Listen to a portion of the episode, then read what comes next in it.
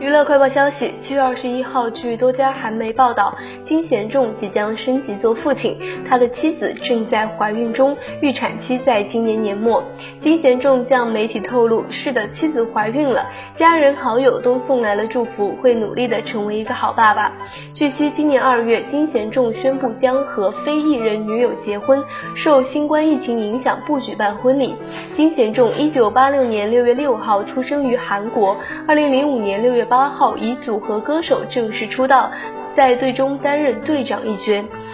二零零九年凭借韩版《花样男子》中以智后一角被人们熟知，之后又因主演韩国版《恶作剧之吻》而声名鹊起。